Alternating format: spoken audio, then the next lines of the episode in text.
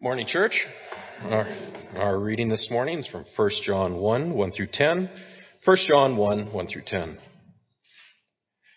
That which was from the beginning, which we have heard, which we have seen with our eyes, which we have looked at, and our hands have touched, this we proclaim concerning the word of life. The life appeared. We have seen it and testified to it, and we proclaim to you the eternal life, which was with the Father and has appeared to us.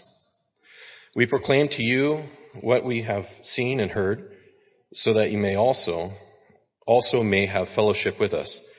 And our fellowship is with the Father and with his Son, Jesus Christ. We write this to make our joy complete. This is the message we have heard from and declare to you. God is light. In him there is no darkness at all. If we claim to have fellowship with him and yet walk in the darkness, we lie and do not live out the truth. But if we walk in the light, as he is in the light, we have fellowship with one another, and the blood of Jesus, his Son, purifies us from all sin. If we claim to be without sin, we deceive ourselves and the truth is not in us. If we confess our sins, he is faithful and just and will forgive us our sins and purify us from all righteousness, unrighteousness.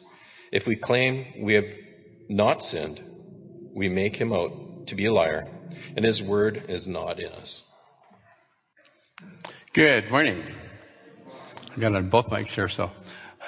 Okay, we're part of doing a series as uh, we kind of reminded each week, and we want to be talking about, as Christians, our the idea of fellowship today.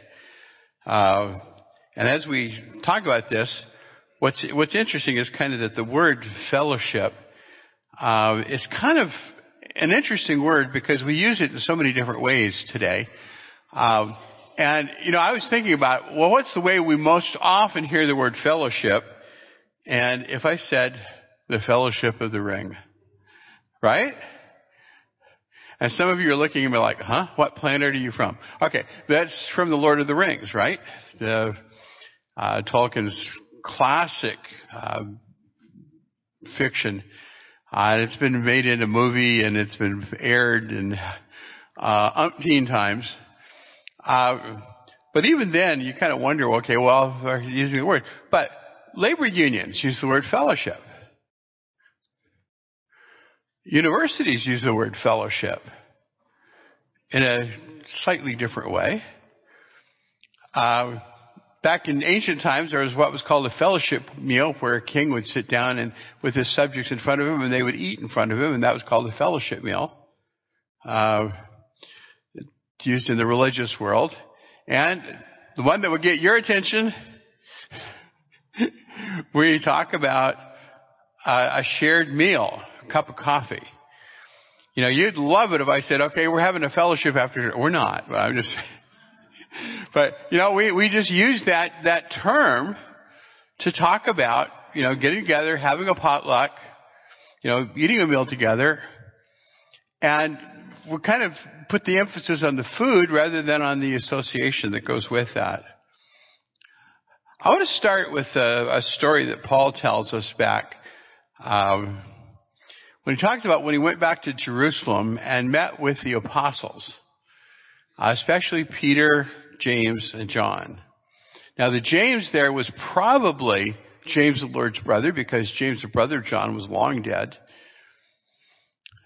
And we know that James the Lord's brother actually is uh, quite prominent in, in leadership in the church by that point. But there were questions about Paul. I mean, Paul had been a Jew. He had been persecuting the church. He had been totally against it. So it was a long struggle for the church in Jerusalem under, under the leaders, under the apostles, to kind of come to acknowledge not only that Paul was a Christian, but that he was an apostle. And so Paul tells, uh, tells his readers that that he went back to Jerusalem, that he appeared and laid out his gospel to the leadership there. And at some point then, in Galatians 2.9, they extended to him the right hand of fellowship. Isn't that an interesting term? You know, the first thing we tend to think about when we see that is, okay, so they gave him a handshake. Well, no, that's not what it means. That may have been the, the, the, the symbolism, but what it means is that they accepted him. They recognized him not only as a Christian, but also as an apostle. They recognized that, that as they had been reaching out to the circumcised, to the Jews, that Paul's ministry, called by Jesus, was to go to the Gentiles. And so there was an acknowledgement there with that. So, you know, today we tend to see the idea of, of the right hand of fellowship as a handshake, but you know, let's think about it. How many people shook hands when they came in today? Or bumped fists or elbows or whatever? Uh, some kind of a greeting. But there's really not much more conveyed in that because, you know, you go to a social setting, people shake hands. And there's not a particular meaning to that. Uh, there was a time when a handshake was how you sealed or agreed or ratified a contract. You know, I, I, you, you might think of times where people talked about, you know, my handshake is my signature, my seal, you know, on this. But the right hand of fellowship has something more than that. And I want to go back even further in history. Uh, and I'm hoping that you can see this picture okay. This, and if you look at the bottom, this, this is a picture of what's called a, a stone relief. You know, it's carved in stone from 900 years before Christ. So 3,000 years ago. These are two well-known kings of the time that are agreeing to a peace treaty. And I want you to look at that picture and, okay, in their left hands, they each have a staff. Now, there could be discussion as to the meaning of that staff. Is it just to keep them propped up? Or is it a symbol of office, which in some cultures it was? But it wasn't particularly intended as a weapon. But you know, you think about the fact that most people, I'm sorry lefties, but most people are right-handed, right? If you're a lefty, you know that this is a right-handed world and it's kind of not fair, but, uh, but for people, you know, with the world, and what are their right hands doing? They're shaking hands. Why? Well, where are their weapons? Where are their swords? They're hanging on their left hips. You see that? Because what would happen is they would reach around, grab the sword, and pull it out like that. But if my hand is shaking yours, I can't grab my sword. So that's why the handshake became a symbol of, and gesture of peace and of a covenant. So that the, this, the symbol of the right hand of fellowship is, was really significant because it's acceptance, it's affirmation, it's recognition. You know, and so the apostles are, are extending that toward Paul. Now, fellowship, and it's, it's kind of interesting because the word fellowship, um, in the English dictionary means companionship or company, uh, not not company like a corporation, but just togetherness with others. Uh, but in this passage that we just read from 1 John 1, in 10 verses, the word fellowship is used four times. That's why using that, this passage for our reading is important because uh, it, it has great meaning with that. The Greek word for fellowship is koinonia. And it's interesting because that's one of those Greek words that does slip into English every once in a while. Uh, and you're probably thinking, where? I've never seen it. Okay, but, uh, but it comes from the word koine, Greek. And koine means common. The New Testament was written not in classical Greek, but in what was called Koine Greek, which is the common Greek. It was the Greek that was used in ordinary life. It wasn't a formal language. It was uh, a simple language. Uh, and so the idea of koine and the idea of common.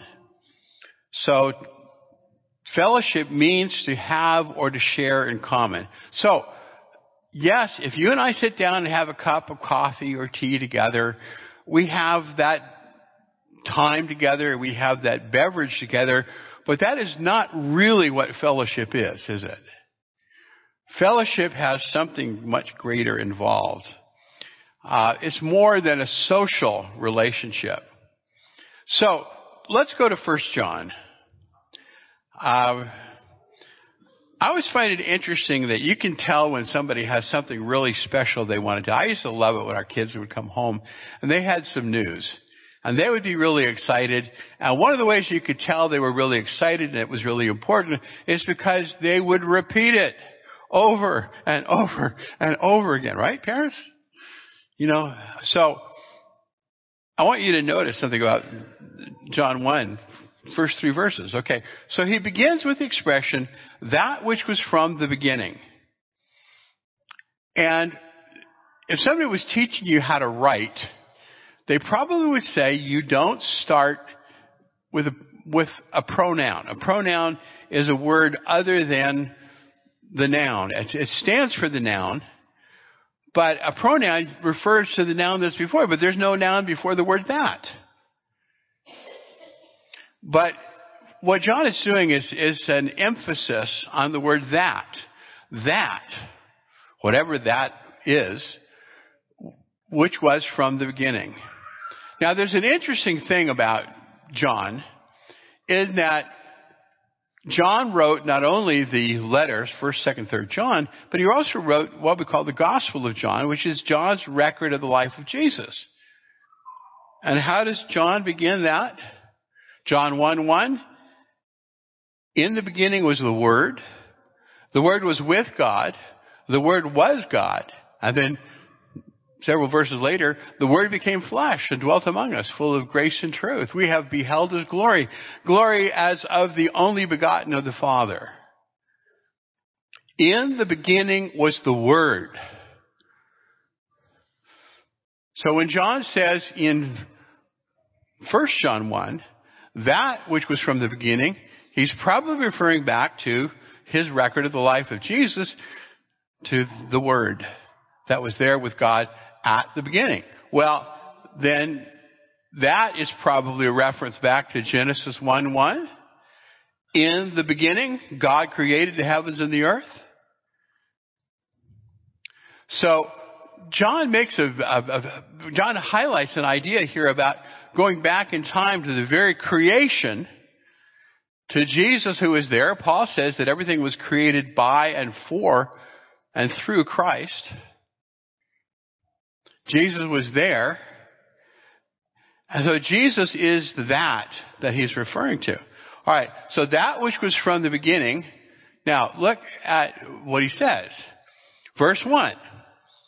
What we have heard, what we have seen with our eyes, what we have looked at. Wait a minute, isn't that redundancy? What we've seen with our eyes and what we've looked at? Yeah.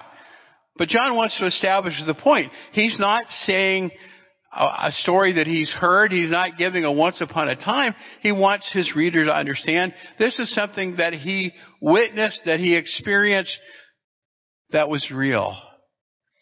And so he heard, he saw, he looked at, and he touched. We touch with our hands. And so because of that, we proclaim. Verse 2. If you didn't get it in verse 1, you get it in verse 2, right? We have seen. We testify and proclaim to you. All right. Somebody sleeping here, missing the first two? Well, then here's the third one. We proclaim to you what we have seen and heard. John has repeated three times his personal experience with Jesus that lie at the, the, the message that he recorded, the story he recorded in, in the Gospel of John, but now in the points that he's about to make to his readers. So, he says this is about life. Verse 1 uses the word life. Verse 2, the word of life. And verse 3, eternal life. This is about Jesus. So, Why am, is John writing this? He says, so you may have fellowship with us. Now, John is addressing the reader. The us is probably the apostles. The apostles were those men that Jesus chose to be witnesses. The word apostle means to send out. And so Jesus said, you shall be my witnesses in Jerusalem, Judea, and Samaria, to the othermost parts of the earth. So, John wants the reader, wants us, to be able to have fellowship, to have something in common with the apostles that they have with God and with Jesus. So he says, our fellowship is with the Father and with His Son, Jesus Christ. So one of the first things I kind of think about when I think about this is that, well, wait a minute. How can I, how can you have fellowship with God? What do we have in common? I am no, nothing like God. He is infinite. He is immortal. He is all powerful. He is all knowing. I'm just me. I'm very limited. I make mistakes. I'm far from perfect. So how do I have fellowship with God? Alright, so verse 4 says, John says, this is the message we have heard from him. In others, he's established in the first three verses that John and the apostles were eyewitnesses and if I could use the term ear witnesses to Jesus, what they have heard from him, now they're saying, this is the message we have. God is light. And you may be thinking about, wait a minute, what, you know, we're talking about fellowship, we're talking about God, we're talking about hearing uh, and seeing and touching. What does light have to do with it?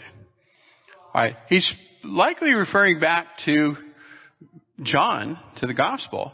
Now look what he says. This is the verdict. Light has come into the world, but people love darkness instead of light because their deeds were evil. Everyone who does evil hates the light and will not come into the light for fear that their deeds will be exposed. But whoever lives by the truth comes from the light so that it may be seen plainly that they um, has been done in the sight of God. So God has given us the opportunity, the ability to have a personal relationship with Him. That is so incredibly fabulous. We can have fellowship with God. But how? All right. Well, if you look at what John is saying here, there are three things that kind of characterize it. Number one, walking in the light. Walking in and being in Christ.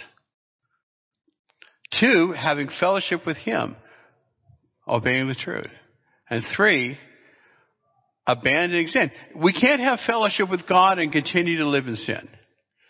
You know, Paul uses that idea in, in, Romans. He said, shall we continue in sin that grace might increase? You know, and he said, by no means. You know, it's not possible. If we are in the light, we don't walk and act like those who are in the darkness. So, what John is really identifying here as the key to fellowship is Christ. So therefore, and this is really, you know, one of the things that we've got to understand as human beings is that we have fellowship with one another because we have fellowship with God. We don't get fellowship with God through one another. I remember when I was young, I heard a preacher say, sitting in a church building won't make you a Christian any more than sitting in a hen house will make you a chicken. We do not exist as Christians because we go to church.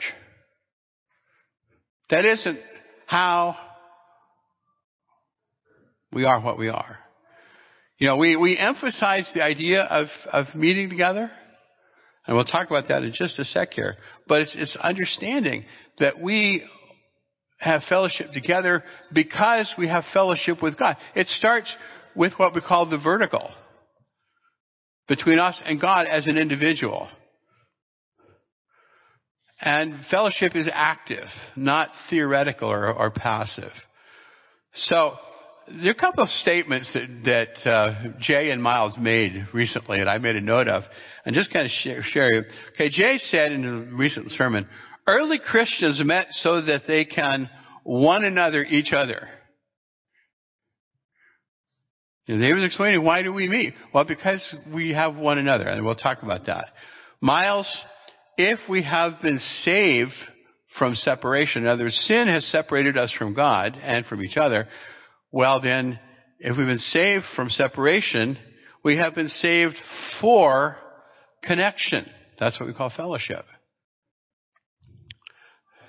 So, different words for fellowship, and I'll just buzz through these, but just to kind of get you thinking about it, as you're reading through the Bible, there are different ways that this is referred to.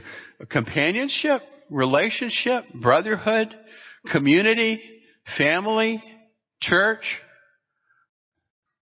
You know, those are all different expressions that relate to that relationship we have with one another because we all have a relationship with God. Members of Christ, the body of Christ, one another.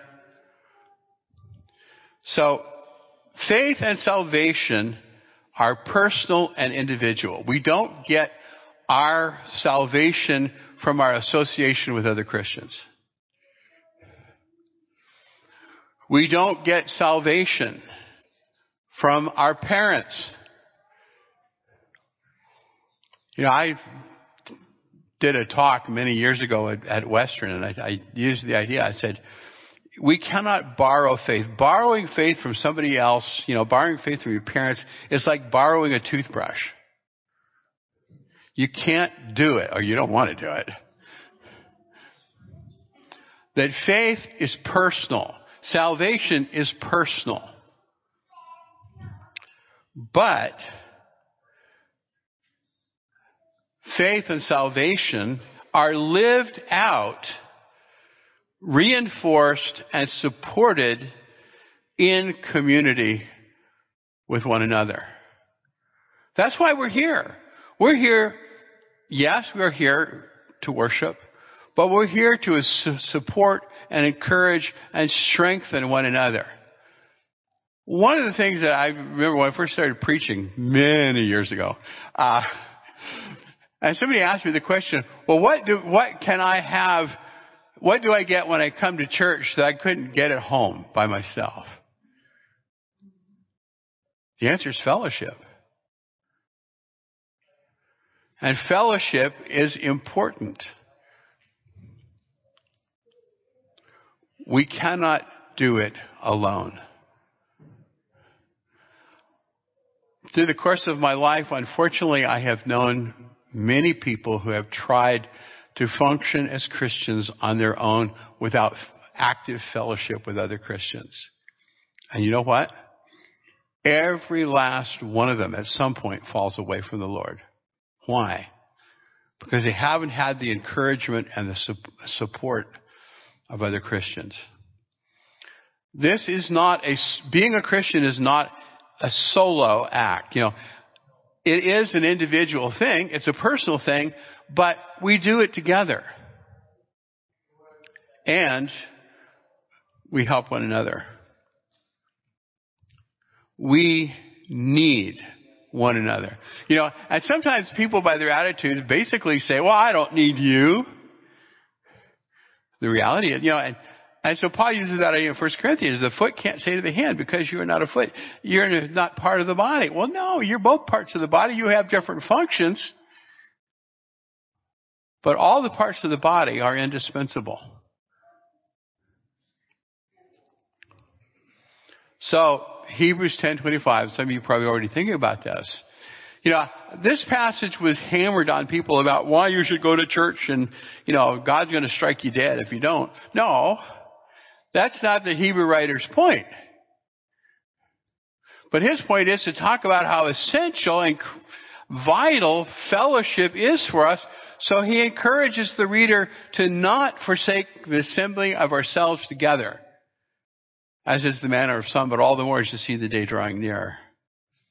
encouraging one another. That's what we're here to do. We're a family. And so you think about all those words that, that we, looked at that are, that, that are synonyms for the word fellowship. That as we come together as a family, as a community, it is with that idea that as we're talking about, you know, you, th- you think about Paul talking about singing, teaching and admonishing one another with all psalms, hymns, spiritual songs, singing and making melody in your heart to the Lord. There's the vertical with the horizontal. You know, it's both. It's not an. And I always think about it. I've mentioned this before, but you know, there was a time in church history uh, where uh, you know worship was this kind of isolated. Um, in American history, there's a very popular icon, if you want to call it that, uh, in the history of the United States, called the Old North Church. Paul Revere's arrived, right? And some of you are going, huh? Okay. Paul Revere issued a warning. Uh, well, the warning was was uh, was a signal given to him, and he went riding through the countryside, warning the British are coming. The British are coming. I realize I'm on the other side of things now, but uh, but I always found it interesting. I toured that old church building many times, and people sat in boxes you know, you know, people go to the hockey game and, and pay a fortune to sit in a box seat. Well, that's not what the boxes were. The boxes were seats with walls about that high, so you could sit in the box and you didn't have to see anybody else. And so the pulpit was way up high because that was the only way you could see the preacher because there were walls between you and everybody else. No. Fellowship is being with each other, having our faith an expression of our faith, and if I could use the term celebration of our faith, together, in common. So, we come together as a community, as a one another. So, practical fellowship, the word one another is often used in the New Testament. I didn't collect these statistics, but uh, somebody has pointed out that the Greek word allelon um, is used a hundred times in the New Testament. Forty-seven of those times refer to Christians, refer to followers of Christ. One another. And that appears in different ways. I, I call this our survival skills, and I've just got it as a list. But if you were to go down and list those 47, and this is just a partial list, but this will kind of make the point. Be united. Be one with one another. Show love to one another. Show humility to one another. Greet one another. And you're probably thinking the rest of that is often with a holy kiss, okay? Uh, bear one another's burdens. Encourage one another. Teach one another. Admonish one another. Comfort one another. Speak truth to one another. Uh, there's one that says don't lie to one another. Uh, Pray for one another. Be compassionate to one another. Show hospitality to one another. Don't judge one another. Forgive one another. You know, when you think about how the one another's work together, that's a description of what the church should be like and how we should relate to each other.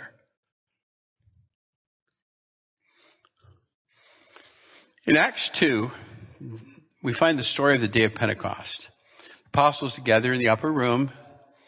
The Holy Spirit comes, the crowd gathers, and Peter preaches to the multitude. 3,000 people are baptized that day. Wow, amazing. You now have the beginning of the church, the beginning of the, of the community, of the family of believers in Jerusalem. And so, just a few verses later, Luke records, verse 42, they devoted themselves, who? The 3,000 with the apostles and the others that were already there. There were 120 total, according to, to the early part of Acts. So if you really want to get it down to, it be, be 3,131. They were all together They devoted themselves to the apostles' teaching and fellowship, to the breaking of bread and prayer. Everyone was filled with awe at the many wonders and signs performed by the apostles. All the believers were together and had everything in common. The word common is that word koine. They sold property and possessions to give to anyone who had need. Every day they continued to meet together in the temple courts. They broke bread in their homes and ate together with glad and sincere hearts, praising God and enjoying the favor of the people. That is the picture of the fellowship in the early church. You notice that there's a lot in there about worshiping and serving God. There's a lot in there about serving and helping and loving and caring for one another.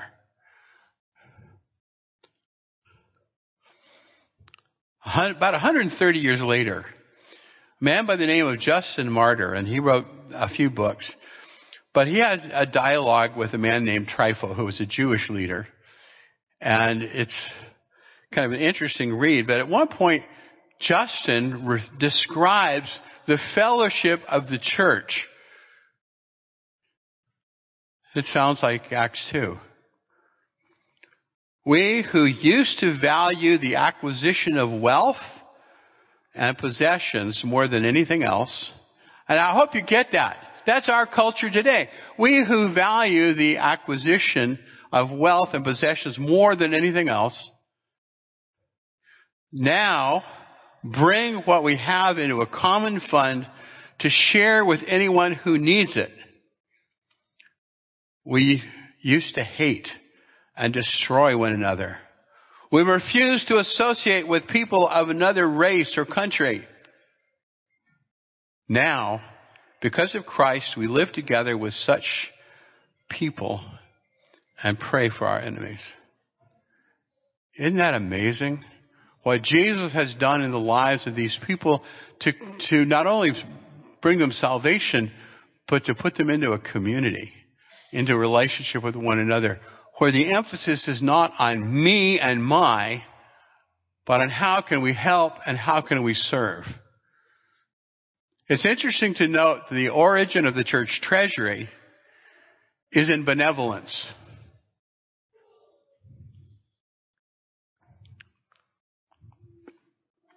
So, a couple more passages. Galatians 3:27 All of you who were baptized into Christ have clothed yourself with Christ. There is neither Jew nor Gentile, neither slave nor free, nor is there male or female, for you are all one in Christ Jesus. Ephesians Consequently, you are no longer foreigners and strangers, but fellow citizens with God's people and also members of his household. Colossians, here there is no Gentile or Jew, circumcised or uncircumcised, barbarian, Scythian, slave or free, but Christ is all and in all. Therefore, as Christ's chosen people, holy and dearly loved, clothe yourselves with, ready for this? Going to sound familiar. Clothe yourselves with compassion, kindness, humility, gentleness, and patience Bear with each other and forgive one another if any of you has a grievance against someone. Forgive as the Lord forgave you. You know, and I, I think that's so critical. Forgive one another as the Lord forgave you.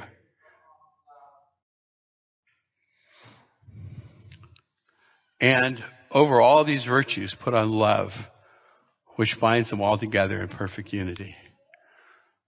That's why I called this sermon What a Fellowship. Because if you think about the fellowship we have in Christ, first it is, as we're about to sing, the fellowship we have with Christ leaning on Him. Getting our strength, getting our salvation, getting our hope from Him, but then helping and supporting and being supported by brothers and sisters. So as we sing this song, hopefully you'll be thinking about your relationship with God, your relationship with your brothers and sisters. Let's stand as we sing.